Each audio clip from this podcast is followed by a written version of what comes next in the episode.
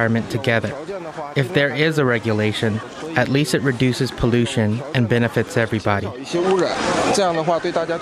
That story was produced by Free Speech Radio News correspondent Adelaide Chen.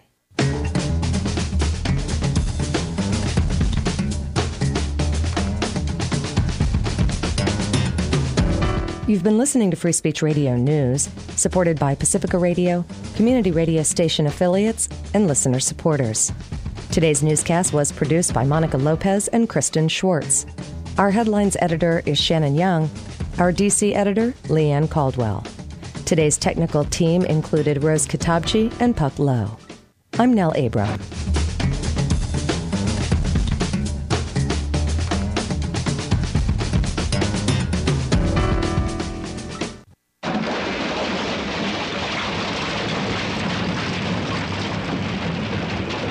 What's going on in here? Well, I told you we're remodeling closets. I knew this was going to happen eventually, but not so soon. Come on, it's a new year, time to start over. Plus, we need more room for all your nasty construction boots. You mean stiletto heels? Whatever. They take up a lot of space, Imelda. So what's the difference between this year's closet and last year's closet? Well, um, we're gonna have more Oh, I student voice, No. regular guest editorials. What about the music and the Uh, I can hear insightful, myself, sort of. investigative reporting? buzzing? Um, oh, the gossip. Yeah, that'll still be there. Oh, thank my rainbows. Great. Let's get started. Hand me a glue stick and the glitter. Welcome to Closets Are for Clothes.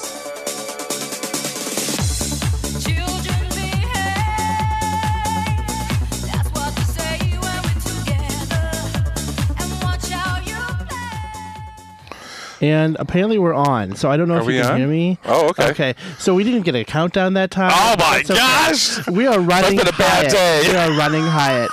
um, because folks, you're only going to get us for 10 minutes because after that we're going to go. We're That's going right. to leave and you're going to get a special encore presentation next of many weeks ago. Yes. And I don't care what you say. Okay? All one listener of you. Um, hi, Dan. Hi, how are birthday. you? Uh, what's that? Happy birthday. Happy birthday. Yeah. Oh, okay, sure. It's my birthday, fool. Oh, I was going to say happy birthday. No, it's tomorrow, actually. That's why I didn't say anything tonight. It's tomorrow. yes. uh-huh. But I've been celebrating all um, astrological month. You can ask my friends. Oh, nice. They're like, oh, when is this queen gonna dress up with the birthday? Um, but you know, and I honestly I don't like birthdays; they're not my favorite. Right. But you know, there's no such thing as bad press, right? That's absolutely. I, I just showed up in my head. Woohoo! Woo, I can I can hurt myself. Oh my god, you showed it in my head too. I know it's dirty in here. Um, so, um, a couple things of note: our, our good friend Keith, from- Absolutely. from, uh, Common Language That's Books, right. wanted to talk about tonight, Wednesday at some appointed time, At 7 o'clock. 7 p.m. Yep, mhm. at the Shout Cabaret and Gallery, which is in Braun Court across from Aut Bar. Right. Um, Detroit native Frank Anthony Polito will be um, reading from his new book, Band Fags. Wow. I know. And so, a couple things about band fags. Okay. Um, author, real cute. Oh. Uh huh? And um, it's about, you know, fags in the band. So, I mean, And uh, it's, it's set in uh, Hazel Park. yeah, yeah. So he's a Detroit native. in the yes. area, that's right. So, So, that should be a good time. So, go out to Shout um, Cabaret at 7 p.m. absolutely. and go learn about band fags and how they play the flute. Um, so Or the bassoon. or the bassoon. um, absolutely. so, so what else is going on? How's your week? Um, it's going okay. It's been kind of one of those like, okay, so folks are kind of like summer is here, and I just realized, did you know it's one month to art fair? Woohoo! Oh man. And um, actually, I started thinking about that. I was like, okay, so how we got to start making arrangements to how we're going to get to the studio, and because of parking and all this stuff. And I realized, oh, that's right. I don't have to coordinate it with Gabe because Gabe is like already like here, close. right? So so what's so funny is like, so I grew up in St. Louis, right? Right. So it's the uh, the arch is there. It's That's right. Big still there? su- shiny arch. Yeah, it's still there. um, and um, it's sort of like whenever I'm like, oh, I'm from St. Louis, like, oh, do you like go to the arch? And I'm like, eh, it's fine. It's Yeah. like you take it for granted because it's in your hometown. Absolutely. And it's sort of like the art fair because people love the art fair. oh, they love it. As long as you're not from Ann Arbor.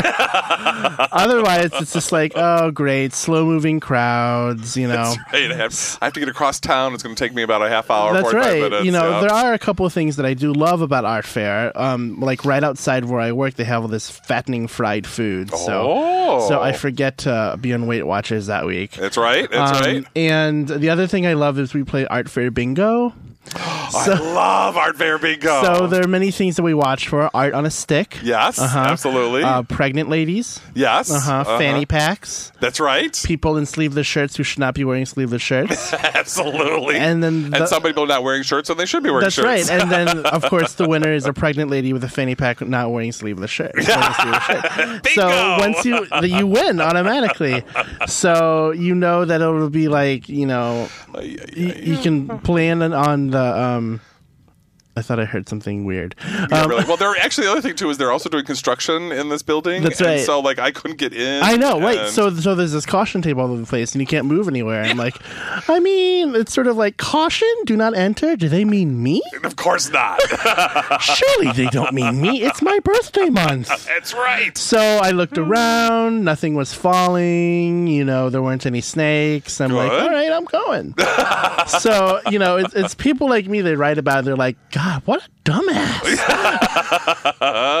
But that's the one thing that's really funny is when the fire alarms went, you were the one that told us all, okay, we have to leave the That's building. right. You were just sitting here like, oh, we have to go. I'm like, well, um, yeah. There's a bigger flamer in the building than you can. so, um, so yeah, I mean, whatever. Surprisingly. Surprisingly. um, so, Oh, but yes, it is. Um, so yeah, so there's just like all kinds of things I'm uh, realizing this week. So what are you? You're celebrating? Are you doing a special party on your birthday or any special event your um, birthday? you know, my my birthday is an event. Oh, in and of itself, But you know, I'm going to DC this weekend.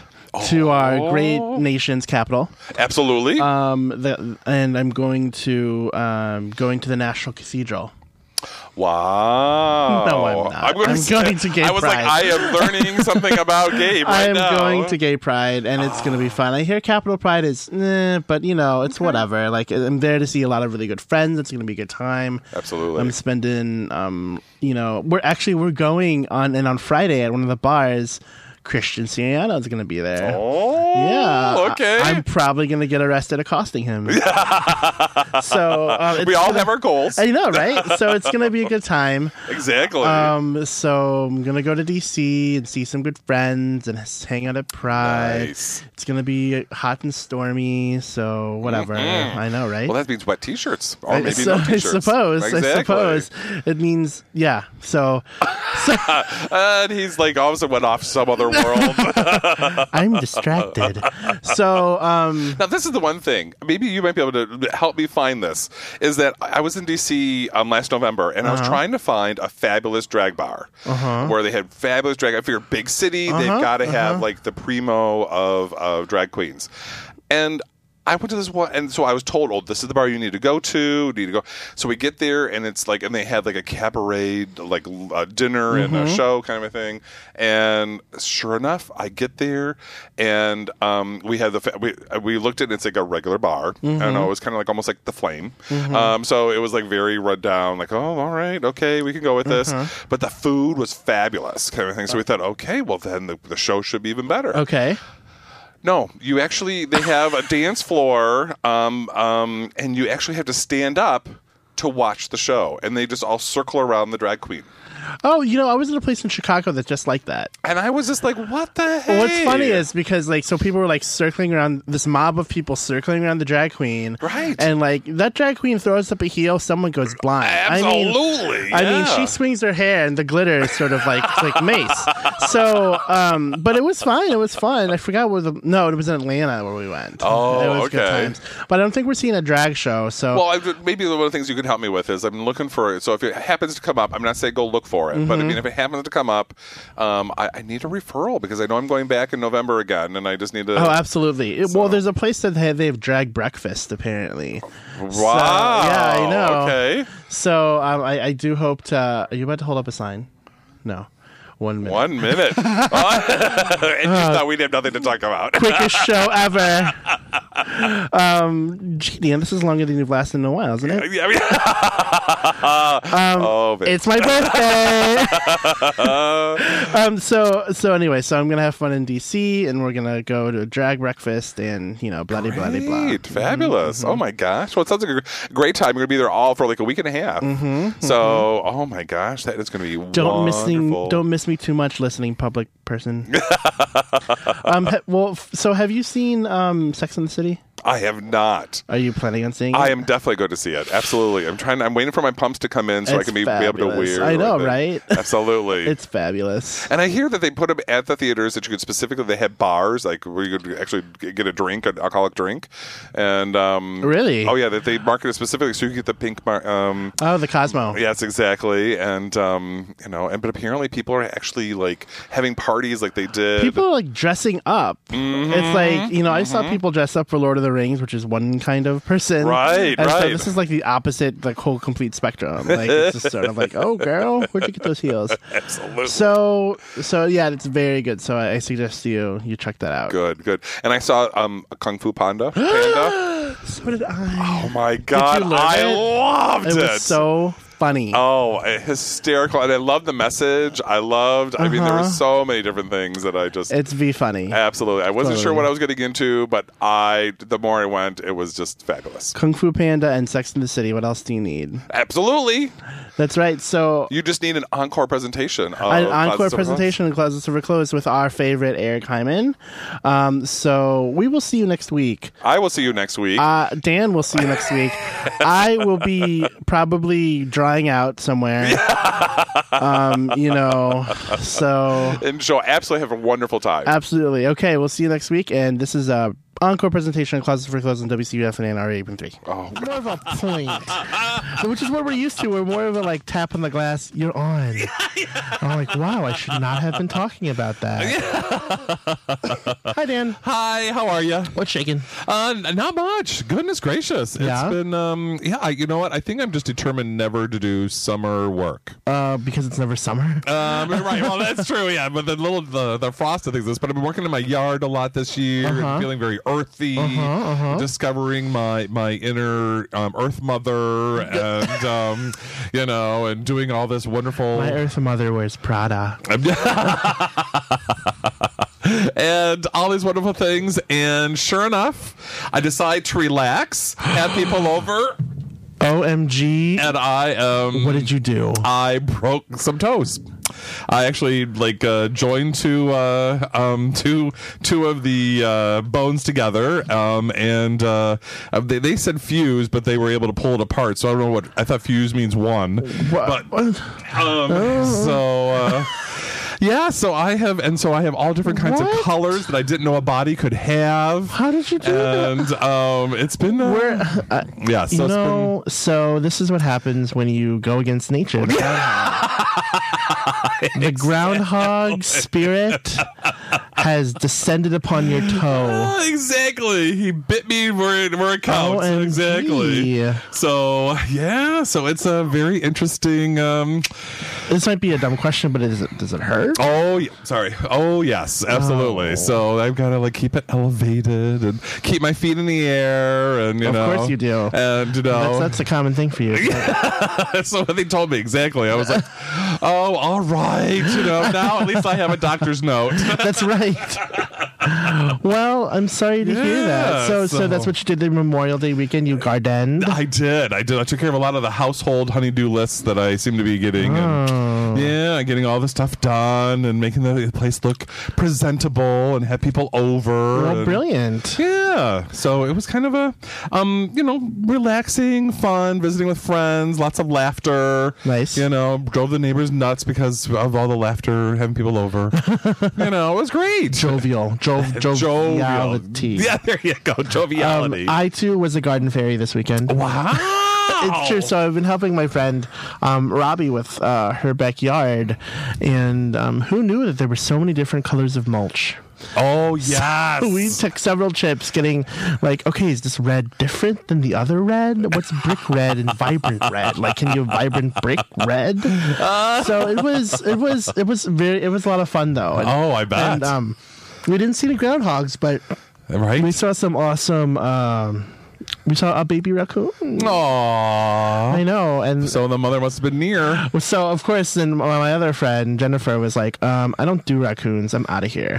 so, so she was out. Oh. So how did you? Where'd you find the baby raccoon? It was just walking around. It was Just- just, just hanging out, you know. It's Oh. like, yo, I'm a raccoon, has a cigarette in its mouth, you know, just chilling up in the space. Saw you guys were having fun. Thought no, it was a good you. time. It was a good time. Yeah. Yeah. And I felt, I, I too felt connected to Mother Nature. Yeah. Uh-huh. It was a perfect week for weekend for that. It wasn't hot. I mean, Monday was hot, but that's when I was done. Right. Um, that's when I was in the air conditioning. So, so- And even it was just beautiful. Yes. So absolutely, yeah. So it just and it was supposed to rain, but it never. I just, that's the thing is I planted some stuff knowing I have to like water it regularly and making sure. But I thought, oh, it's raining tonight, so I don't even have to do it. And wake up to find out it never rained. You know, it's just like oh, so I have to get Well, back out last there. night there was frost. What the Dutch? Uh, exactly. That's different. um, yes, exactly. And uh, trying to get that taken care of. Yeah. So that was, yeah. And so, yeah. And so that's one of the things I've been feeling really lucky about is that I haven't planted any flowers yet. So I I. planted everything and everything's frozen. Yeah. so they're like, oh, it's cold. So this weekend. Um, oh, so real quick, we're gonna have to come back to it. We need to talk about Idol. Oh, really? Yeah. What happened? Well, no, Did we they haven't renege? talked since last week. Oh, yes, yes, yes. Oh, that's right. Oh, Oh, now you get all funny. See, of course, like absolutely. Of course. So let me tell you just real quick, my dear listener, that Mm-hmm. um, Idol finale was last week, and uh, I have uh, apparently on air said that I thought that David Cook was going to win and David Archuleta, or no, that David Archuleta was going to win and David Cook was not, and the opposite happened. And, And of course, I- I- and of course, right after the announcement's made, my phone rings. And who is it but our co-host Dan Burns saying, "Oh my god!" And so you know, I'm texting David Archuleta, and I'm like, "David, if you need to come over, I will be here for you." exactly. So, Well, whatever. and I think this is some background that I think that our audience members don't really know is that um, that Gabe picks out all our music for the show because I have terrible taste in music. That's not true, just different. Uh, Okay, I have okay, so that the the um targeted audience may not enjoy the same music that I have, even though I think Barbra Streisand and Cher are great. Um, and um, and um, and why? And everybody can listen to all that pop music, but you know what? Soundtracks and you know musical musicals are fabulous. And um, so I have a particular taste that um, uh, in in music, and um, and so last the way like some people have a taste in anchovies. and you're right.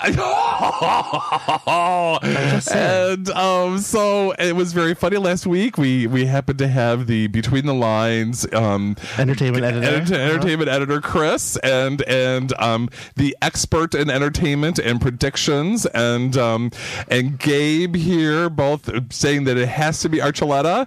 And it's going to be Archuleta, and I at a whim said, "Fine, I'm going to be choosing Cook." Whatever. and and uh, the, the the apparently I have been really in touch with the energy of music through my Earth Mother. All right, and, that's um, enough. So, speaking of our own American Idol, so this weekend is Motor City Pride, and this show I want to talk about two things that I love. Okay. okay, cute boys and carbs. Because later on, folks, we're going to talk to the owner of Avalon Bakery in Detroit. But first, for the, for the first one, um, I'm going to talk to let's talk to Eric Himan. And if you've been listening um, in the past couple weeks, we've been talking about Eric Himan quite a bit. Yes. Um, Eric, are you there? Yes, I'm here.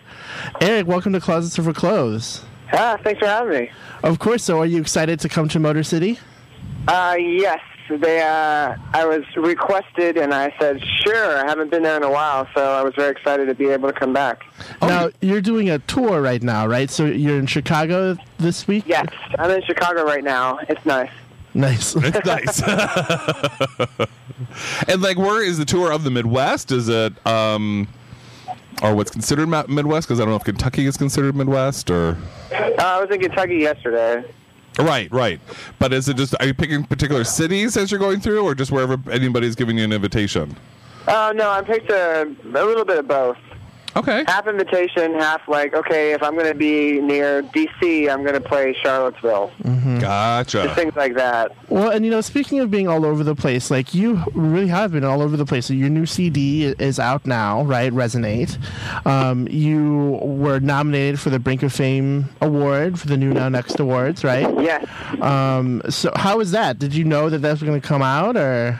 Um, well, I was, I don't know, one day I was just, got a phone call from one of the executive people over at Logo telling me that I was, uh, that I was nominated for Mu- Brink of Fame Music Artist, and after I heard all the other people that were nominated, I thought it was really, really, really cool. People like Missy Higgins from Australia and the Cliks. Wow. So it was really cool. And then um, they shot the awards last Monday, so it was really it was really really cool to be able to meet a lot of the people that were also nominated Nice. Now, and hang out with people who I never would have hung out with before. oh wow. Who is the most famous person you met besides yourself? Uh, besides yourself, I am the most famous person I've ever met. That's right, Who that's says- right. Who says that? Um, uh, Cyndi Lauper. nice. Hmm, that Um, who else? But you know, Wilson Cruz. oh yeah. him, and he was really really fun. I like Wilson. Nice. And uh, I don't know, Leona Lewis was there, but I saw her for like three seconds and couldn't like get my way over to her. Wow. Anything? And Christian Siriano, that was one of the famous people that I Was- was very happy to see. Was he really short? I'm pretty short, so I'm not going to talk about that. he was wonderful, though. You think he's going to be bitchy and you know, and you don't know what you're going to get, but he is totally a nice person and and really entertaining, actually. Nice. Nice. Anything that you uh, was, that was unexpected that you were like, oh, like oh, I expected Cyndi Lauper to be such and such, or um, and just was it's turned turned out that she just is down to earth and and uh, Well, I liked the one unexpected thing was I turned around. There was this woman. She kind of was like smiling at me, and I was like, "Who is this woman?" And I'm looking at her closely, and it's Michelle Williams from Destiny's Child. Nice. oh wow. Sitting there, like kind of just hanging out, no diva attitude, no nothing. right. So Oh, that was a big shock. I was like, "Is that? Is that?" Sometimes when people don't act as if you expect them to act, you don't even realize that they're who they are. exactly. They want to, you know, I didn't want to like run up to somebody and go like, "You know who you look like," and then they'd be like, "Oh, that's who I am."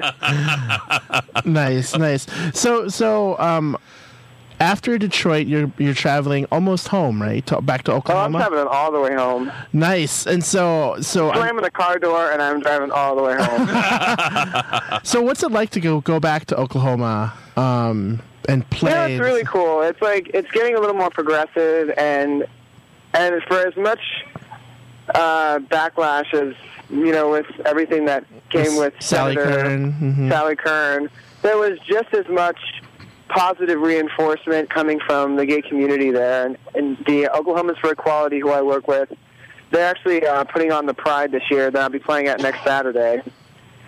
So in Tulsa, and I don't know, I've been doing a lot of work with them, uh, helping them out with certain events, and just, I don't know, it's, it's something that's really neat to be on the ground floor of a place that's kind of starting to get its, to get out there and be a little more proactive. So Gotcha. So I'm what- sure they've been for a while, but it's neat. I've only been there about a year, so it's cool to be able to be a part. Mm-hmm. now you've been in, in the music business for quite some time, or been pl- playing with music for quite some time. Oh yeah, well I started playing guitar when I was eight years old and started performing when I was like 18. Gotcha. Oh wow. So you were just pra- just playing with a guitar for about ten years.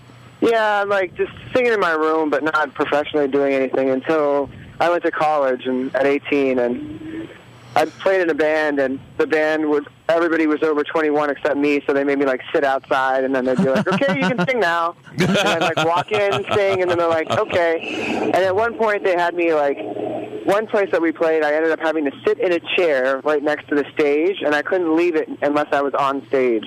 Nice. Wow. So was Of course, it all my friends, all these guys were like, "See ya." so at, at, at this point did you decide um, I think I need to go out on my lo- alone Uh, yeah, that was probably a big a big seller of that. When they were like, you know, everybody had all different opinions, and everybody was pushing me in different directions and firing my friends who worked for us for nothing. Everybody got big egos, so then I said, "Peace out." Gotcha. Wow. And so what was that like making that transition? I mean, making I mean, first you made the transition and going on stage, which I, I, I when you made when you finally decided to like uh, come out with your musical talent, I mean, that must have been uh, uh, first like just to just being have enough confidence to do that and then to be able to have the confidence to then to have your own you know your own career in charge of your own destiny where did you get the chutzpah to do that Uh, I don't know. Looking back, I think I just you know what you want, you you know what you'll put up with, and you know what you won't put up with. Gotcha. And I think sometimes life tests you and gives you the opportunity to make that choice. Hmm. You know, and when you have that opportunity to make that choice, I don't know. I guess I just realized that, you know, I had I had that choice. It was up to me. So, do you think that those choices and that journey sort of shows itself in your music in a strong way? And Oh yeah, I mean, it's all a lot of my songs are a product of choices that I've made. I mean, sometimes even making choices talking about my family. Like on the new CD, Resonate, there's a song called "Open the Door" about my dad and my sister, who really haven't been talking very well. And my sister kind of felt like my dad got a new family because he remarried and kind of forgot all all about her. So I wrote this song to him from her, and pretty emotional and you know, it's and I was nervous to even have him hear it. But at the same time, you know, you make a choice to do something, you know, put yourself in a very vulnerable situation, but people get it, you know, mm-hmm. and it catches the right people. So so, talk more about that that vulnerability. So, do you think that um, are, do you think you're afraid of, or are, are, are you excited to be sort of labeled and boxed in as this this uh, gay singer songwriter folk artist? Well, I kind of call myself like an out artist, like an openly gay artist. Sometimes when people say like gay singer songwriter to me, and you know, I'm not offended by it, but at the same time, I just think it's inaccurate because people will show up to my show and be like, "You're not talking enough about the gay," you know.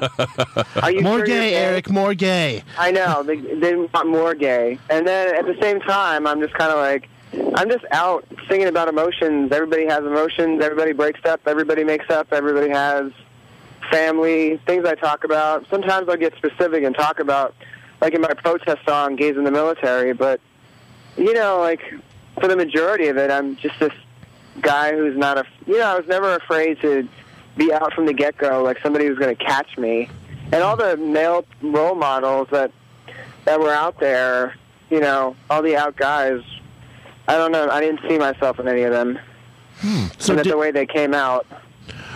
So what about si- si- other songwriters, other artists, other out artists? Do you have out artists who you sort of look to um, and say like, hey, you know that that's the model of outness? Like I look at like say like Ellen De- DeGeneres, who is They're all women. Like for Right. me, they're all women. uh huh. there were there's like there wasn't there weren't any men. Like I honestly was very confident. Like we were like you were asking, like very confident and had the chutzpah to, which I love that word. thanks and uh, I I don't know. Like I had that because of these women, not not the men.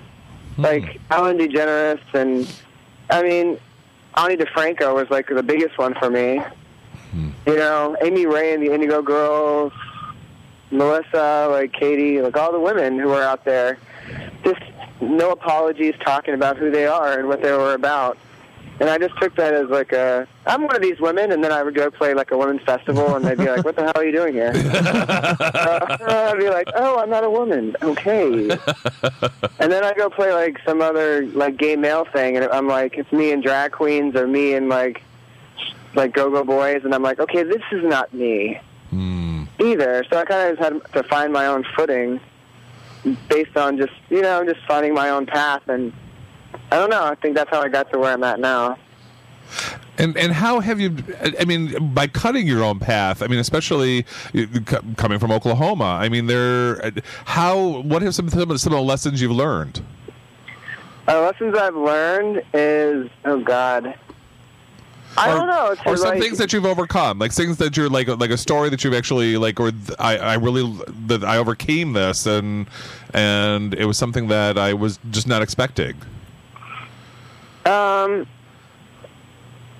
Ugh, I don't know. Something that I overcame. Well, no, I mean like where you're you're making your own path, and so sometimes there's nobody like in What were front the of you. obstacles in making my own Yeah, path? yeah.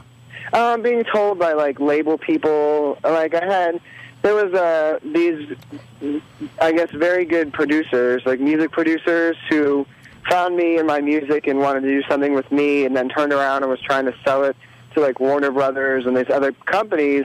And at the same time, I was I was asked to be on the Love Rock CD by the HRC that had like Cyndi and Dixie Chicks and Melissa Etheridge and and all these things to support the HRC.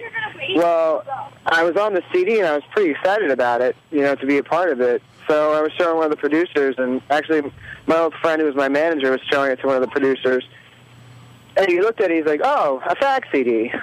Oh, uh-huh. wow. And and I was like, "What?" And she was like telling him like, "Well, this is like Eric's like audience, and he's very you know protective about his his relationship with the LGBT community. Like, he's like, okay, let me know when you get that fax CD." And so I I quit working with them.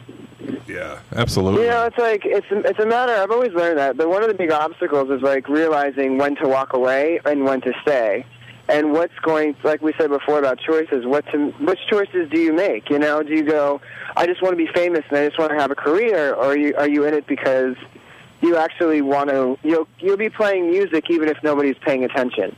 Mm-hmm. right. You know, like because music to me is like my communication with people. It's like my my process. Hmm.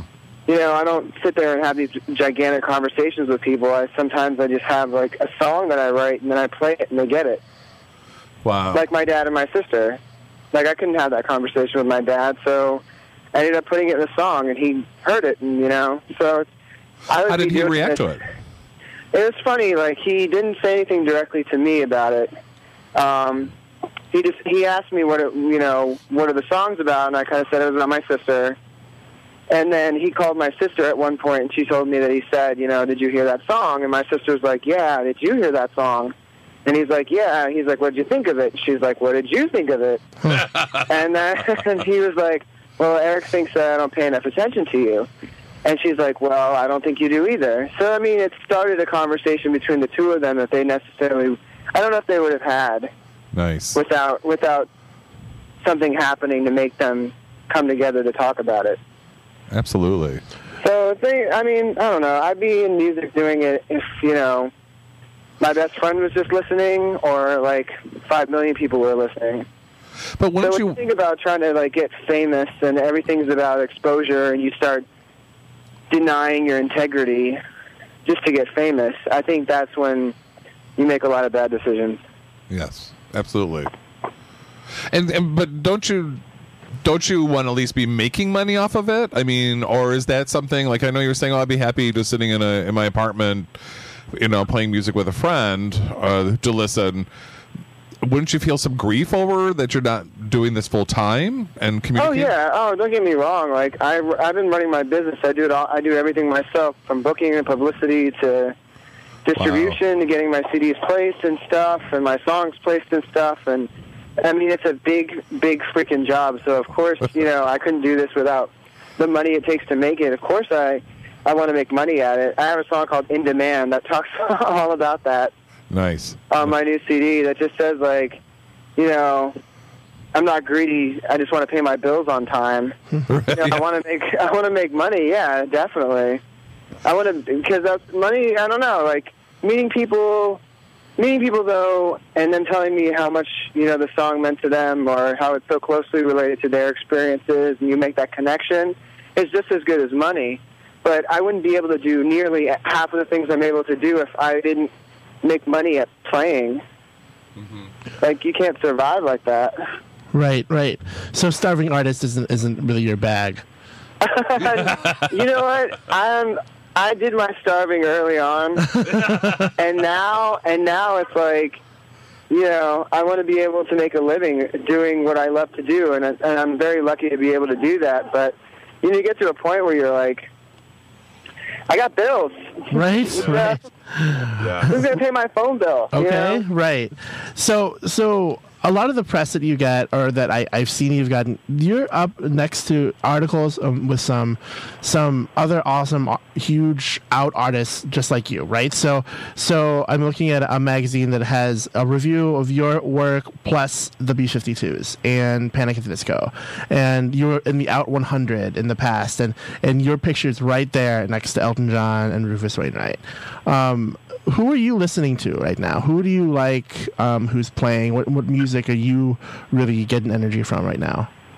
Um, I'm getting a lot of energy from actually friends of mine who are musicians who aren't as well known, like uh, Coyote Grace, which is this transgendered um, guy and and his partner, this girl, and they're this actually starting to open up for the Indigo Girls.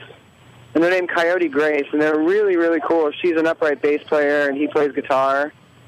They're really cool harmonies and whatnot. So them, but I mean, national artists, I would say, I don't know. Like I just, hmm, I really like.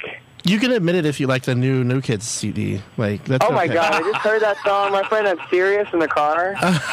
she had Sirius, and we were listening to Philadelphia, and she's like, "I'm like, what is this?" And she's like, "Oh my god, it's the New Kids on the Block." And I'm like, "It sounds awful. Turn it off." It really does sound awful. It was. It's embarrassingly awful, and I feel so. It's I like feel so completely not memorable. That's what I got from it. Yeah. I'm like I wouldn't remember the song. I don't know. Like I really, I'm really starting to like the gossip. Oh actually. yeah. I really like uh, Beth Ditto's voice. Uh huh. Uh huh. Um, who else am I listening to? Gosh, you caught me. I like Ani. I'm still listening to Ani DiFranco. She's the main source of inspiration even till today. Nice. It's like going back and listening to old CDs. I had like a five-hour drive today, which is plenty enough time to sit and listen to all the CDs of the past. But newer stuff, um, I like Leona Lewis's voice. Yeah. yeah. I don't know if she. I don't think she writes her stuff, but I like her voice. Nice. Um, So what I makes don't know. A lot of a lot of women, I guess. so what makes you memorable? Damn straight. Good question. What makes? Don't even beat around the bush with this shit. What makes you memorable, Eric? This is what makes me memorable. I'm. uh I don't know. I consider myself to be just a, a songwriter and writing about my life and trying to talk about my experiences based on things as they happen. You know, Yeah. finding love, you know, losing love, you know, um, I don't know. Those are the moments I think when people really connect with me is when I talk about things that are just honest. And I, uh, I'm honest. I get back to people. You know, I'm personable. I think I'm approachable. Cute. You know, I think I don't know. I think I've Cute. thanks. I wasn't really going to call myself that, but and I'm attract. No, I'm kidding. No, no, I think I've just I just put out a message of just being being honest about who I am. You know, being gay, being just you know being a traveling musician. My my opinions. I think that's what's really cool. Is like I think the most vulnerable thing you can put out there is your opinions. You know, because then people can judge them. You know Right. and a lot of people are afraid to put them out there. But um, I don't know. I think the only way that I'll ever connect with people is by putting it out. I don't feel like I've done anything extreme. I feel like I'm just kind of like a discussion starter. Absolutely. Absolutely. So, um, I was reading a little bit of your blog, Eric, and can you explain to me why you're so bad at Guitar Hero?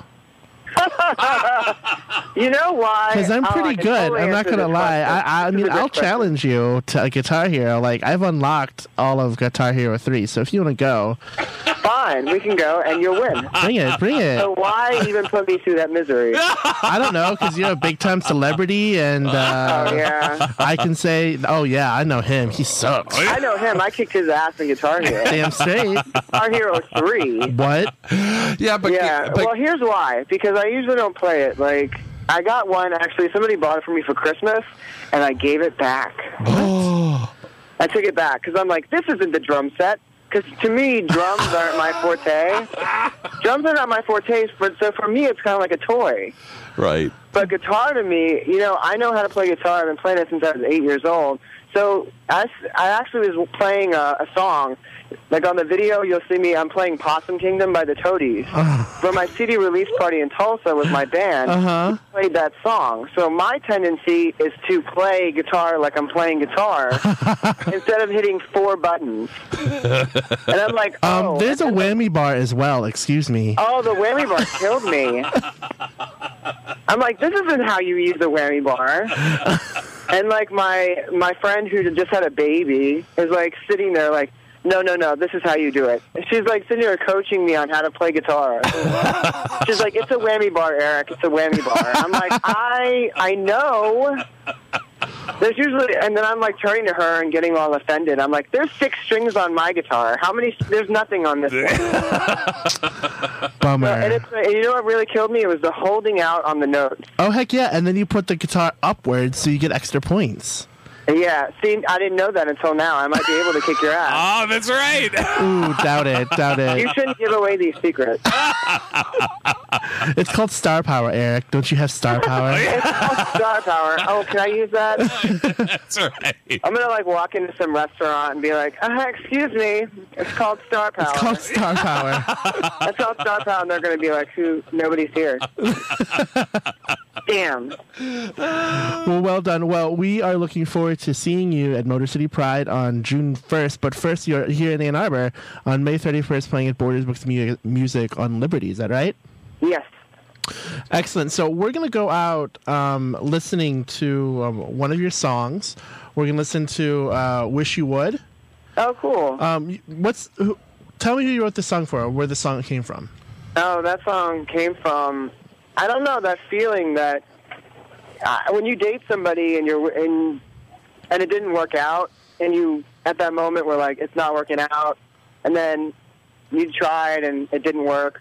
And then like years later you will um you will remember them and you'll only remember the good.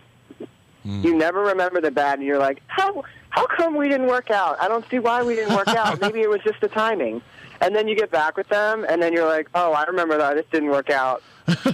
And then and then you know like i don't know. And i think i've seen it happen in relationships like that mine and friends of mine where you're like it's so easy to reminisce about somebody and and forget and forget all the bad. Mm-hmm. And it's also the same way when you lose somebody like i lost a friend of mine in well, last august and I didn't even think. I wrote the song pretty much about relationships, but then somebody said something about you know somebody passing away, and I thought of the song, and it totally fit that that vibe as well. Hmm. You know that just because you know you don't want to be naive and think that they can come back whether they're alive or not, like into a relationship or just into your life. But sometimes I don't know. Selfishly, you wish they would. Right. So that's the song. Well, brilliant. So we've been talking to Eric Himan. You're listening to Closets for Clothes. Eric, thank you so much for joining us. We'll oh see you God! this weekend for in having me. You guys are fun. absolutely, absolutely. And I'll see you on the stage with Guitar Hero, buddy. Yes. All right. We right. will do that. Thank you. See ya. have to be alone tonight. I should be dancing underneath the lights, but instead I'm thinking of you. Appear at the oddest times, just when I'm convinced that I'm doing fine. Do you know what you do? The old letters I find send me on rewind to the days I'd rather not hit play. But once I'm on that road, there's nowhere to go but the one back your way. I'm not naive, I know where this will lead. Nowhere safe and nowhere good. I can't keep away. You enter every day, but sometimes I just so wish you would. But sometimes I just so wish you would. But sometimes just so wish you would. But sometimes so wish you would. The spare change in the car ashtray is begging to be used for a cry away.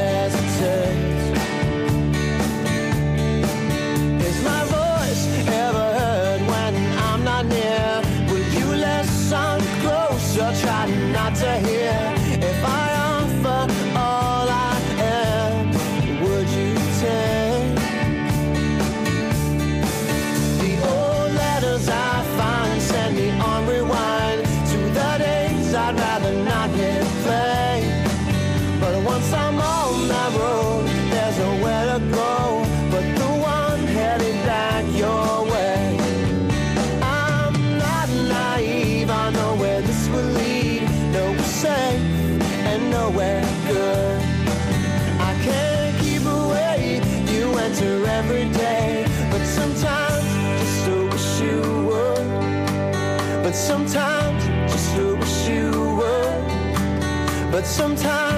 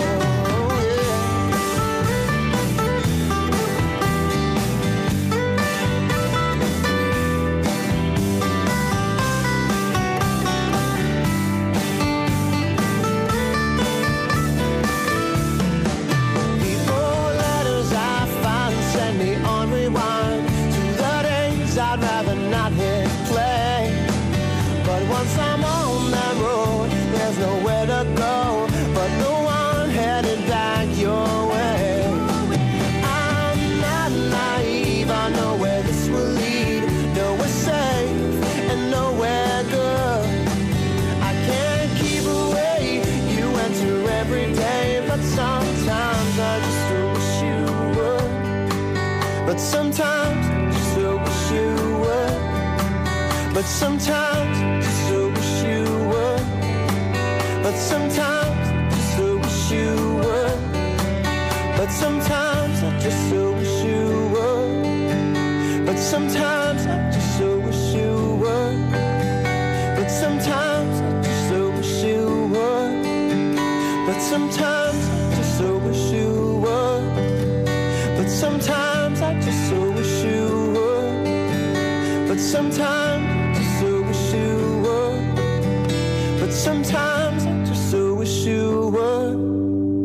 But sometimes I just so wish you would.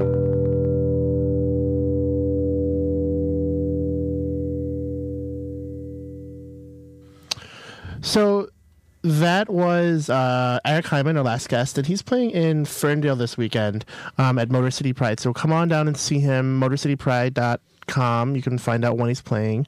He's also in Ann Arbor um, this weekend on the 31st. Um, and that song was called I Wish You Would off of his newest album, Resonate. You know, seeing WCBN FM Ann Arbor, Closets Are for Clothes. So I said, Dan, that we were going to talk about two things that I loved Absolutely. cute boys. Uh-huh. Check. Yep. Now, carbs. Carbs. Let's talk about carbohydrates. So I'm going to snicker a little. That's right. so so I was I was um, flipping through the Advocate, and there's a, a community article in there, and the article was on a Detroit bakery called Avalon Breads. Yes. And- June 2008. Yeah, just just this month. This Yes. Pride issue, and I'm like, wow, that is awesome that Detroit is once again getting this awesome press about the LGBT community. So I decided that maybe we should invite Jackie Victor from Avalon Breads to come and say hello. Jackie, you there? I sure am. Welcome to Jackie. Closets Are for Clothes. What? Welcome to Closets Are for Clothes. Thank you very much. So is this a, are you done with your baking day or are you still Oh no, the baking day is just starting right now. Actually, we've got bread going in the oven. We've got baguettes being rolled out. We've got sweets being started to be mixed. This is this is when things really get going at the bakery. So if you leave now, you can be here with all of the above items. in theory, I could.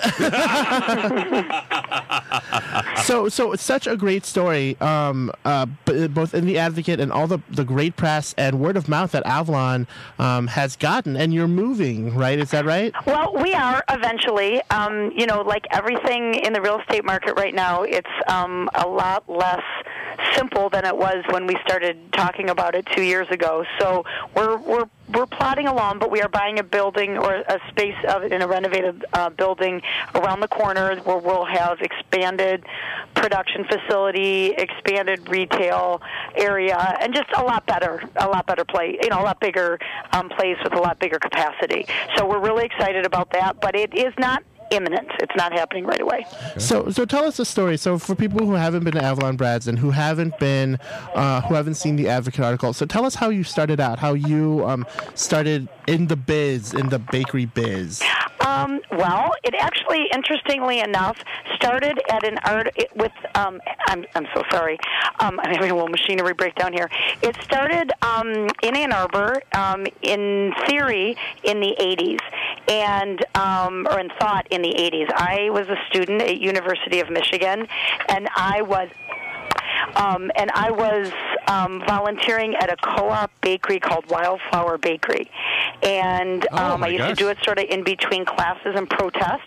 and it used to be on Fourth Avenue, right next to the People's Food Co-op. Right. And so they would just let me slice bread and kind of hang out with like the groovy hippies who made the wonderful bread.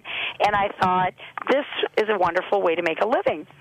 Um, but I was a political science student, and you know, not definitely not a baker, although a big fan of of bread and baked goods. But years later, I moved um, to Detroit um, to be part of the sort of rebirth of Detroit, and um, I remembered that place. And my partner Ann Perrault and myself had been running the Detroit Women's Coffee House for a few years together, which was a nonprofit monthly um, music series for women and we decided to try to do this business together and I even had the name in my head it was Avalon and I even had a, a space in my in my mind picked out which was next to the Detroit Food Co-op and um, when that space came up for rent um, we decided to give it a try why Avalon? um, I actually don't exact. Well, I mean, the idea came to me before I knew what it meant. Strangely enough, I was um, Detroit, the Cass Corridor, where we are at. Um, 12 years ago or so when I was thinking about it was a little scrappier than it is now. It's always been a great artistic neighborhood and a great cultural neighborhood and it's always also been a place that has a high concentration of social service agencies and um, very diverse economic population. And so um, when I was a few years, 12 years ago when I was thinking about it, um, the economy was actually really tanked out, and there was a lot of homelessness. And and I remember thinking, um, wouldn't it be great in this environment to have a place? And kind of Wildflower was in my head, where people could kind of come in and and and get a breath of fresh air and and kind of see that another way of life is possible, and um, see food being made and have access to healthy food and the I don't know the the name Avalon just came to me, um, but years later. Um, I learned after we actually named it that it was this matriarchal society that was um, basically Ireland, like ancient Ireland, and it was very nature based, and so it all kind of came together, but in a sort of a non-linear way. Interestingly enough. Yeah. So y- that's that's um I'm interested to hear about the story about your first customer. Oh, that's the best story um, because our, we had our first two customers um, were one was Bishop Gumbleton, who is Wow. a radical Catholic bishop from Detroit, who's actually so radical that he was asked to take early retirement, essentially. um, but who's a really wonderful, wonderful man in our community. And um, Larry, who is a um, homeless person who basically um, spends most of his time outside the bakery. So we had one paying customer, which is a Catholic bishop, and a non-paying customer that was Larry, and that's basically the story of Avalon. Wow. It's kind of all you need to know. That's right. That's right. So But let me just say, both blessed us, and I don't know which one blessed us more. so so would it be safe to say that you you really had activist roots? Uh, uh, oh, totally. Yeah. I so mean, how do you how do you sort of knead that into the dough of your bakery? You like that? You like that? You can use it. Well, I think my Anne, Anne and I, you know, I like to say that without Anne, um, my partner, and we've been we've been partners in life for 16 years now. Congratulations. Thank you. And we have two children together. Um, Congratulations. Thank you. Wow. Um, but without Anne, I, I like to say this would have been a great idea without a single loaf of bread baked. Because I'm sort of the one who has the great ideas a lot of times. Not all the time, but a lot of times. Oh, of course, it's all you. Sure. but Anne's the one who actually understands how to make things physically happen. And so um, I had activist roots because I'd been an activist in the community um, doing kind of progressive organizing for about a decade. But Anne had been doing the community building of um, in the women's community and in the gay and lesbian community for longer than I had. She was on the founding board of Affirmations. Um, she, you know, was running the longest running women's coffee house in the country at the time, and um, and had been involved in progressive politics herself. So when we came together, we decided 11 years ago, before this was sort of you know popular i guess you could say or in the contemporary in modern in mainstream culture we decided if we started a business it would have to have instead of one bottom line it really didn't make sense to us because that wasn't really our i mean we wanted to make a living for sure but we wanted to start a business that did good and did well so we started a business with three bottom lines and one was right relationship with the earth and one was right relationship with the community, and one was right relationship with our employees. So it was always an idea of setting up a business that was sort of a model for that you that businesses could do well and they could re you know c- provide jobs. And but they also could do something on a larger global scale that made an impact. And in our city we're a very very underserved um, economy. And 11 years ago we were very underserved grossly underserved. So anything that you create here that is healthy and, nutri- and and delicious and has you know a warm environment is really a positive contribution. And so um, it all kind of came together for us. And and you really do serve your you, you, you know your employees. You have a, a um from what I hear a great staff, and you use and you um you offer them benefits. Your employees benefits, right? Well, yeah. I mean, you know, we. I, I wish we were a little more. You know, the bottom the bottom line of right relationship with our checkbook is probably our our weakest one. So I wish we were a little more. Um, we had a little more cash to, to do even better, but our, our full-time employees and some of our part-time employees do have health insurance. Um, you know, we have paid time off, and you know, we're not we're not IBM, we're not Apple, so we're not doing everything that I would like to do long term. But from the first year, we did have health insurance, and um, you know, we definitely try to try to pay um, at least at the prevailing wage. And I think um, or that's at the amazing. At the living wage. You're right. You're not IBM and you're not Apple, but you're still finding a way. So that's Right, got to be a model, right? Exactly. Well, that's that's the thing is, you know, for a small business, it is a little tough. Um, but I think that we also we've always decided if we couldn't do it um, with these three bottom lines, we really didn't want to do it at all. So, and one of the things with your employees as well is that it sounds like very similar to the cabs here in Ann Arbor is that we have a lot of PhD students that are or PhD graduates that are driving our cabs.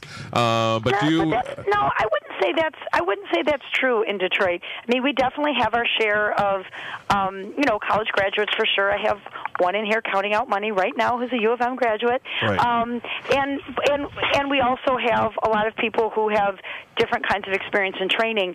But I wouldn't say we have you know it's a very different deal than Ann Arbor. We don't have like lots of graduate students you know But- looking you know looking for retail jobs say Right. um, it's you know we definitely have you know people working hard Well, Um, exactly. but I guess I was going to say is that you have a diversity of all various levels, Oh and no, we so have incre- that's that's what's so cool is we have an incredible diversity, and I think in part because we yeah we do have just all sorts of different folks in our community with different levels of economic with different economic backgrounds, different Right. educational backgrounds, and different um, influences in their lives.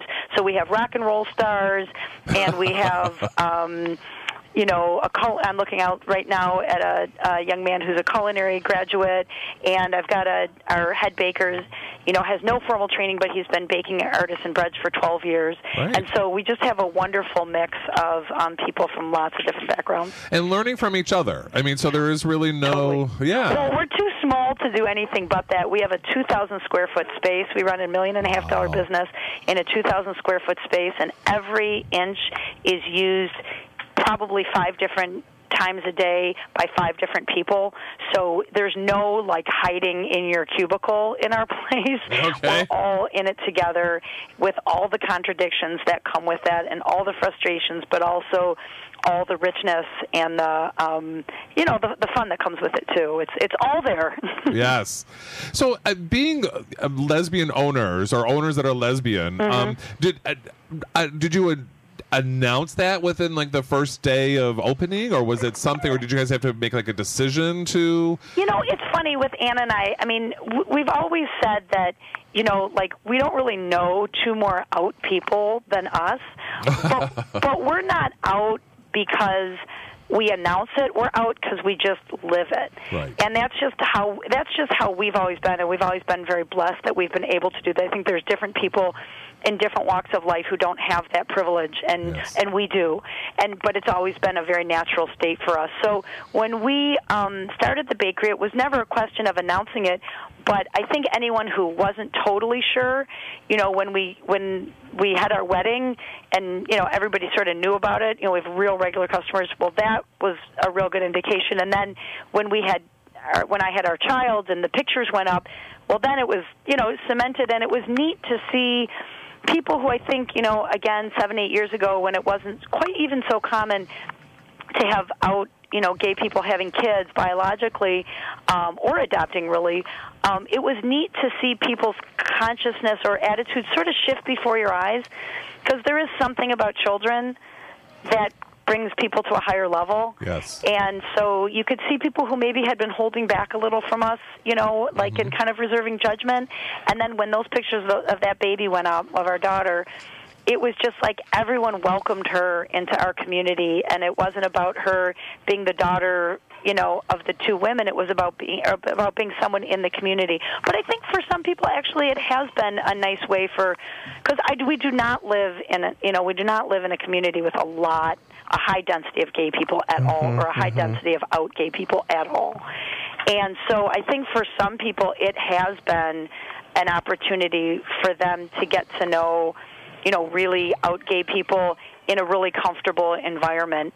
Um, and now I think it's just sort of, it, it, it's not even you know, I, I don't even think it's anything that's really discussed anymore. It's such a part of the the fabric here. Right. But I think for those first few years when when it was a little more rare, um, I, I think it was interesting and and really I think fulfilling to watch people's minds and hearts open as our lives gelled and and we just never we never held back. But the Advocate article, interestingly, there was an article in Curve, very brief, two months ago, and then the article in the Advocate, and those are I think the first real articles that really focused on us as you know as a gay couple although between the lines did write something a long time ago um, as well but it just hasn't ever been like the main thing about us that, Mhm, but mhm. it but it's never been hidden so um, yeah it's been kind of cool in that way I think Well, that is great. So, so when I come to Avalon Breads and I want to pick something up, what what do you think I should get? What would well, you you got it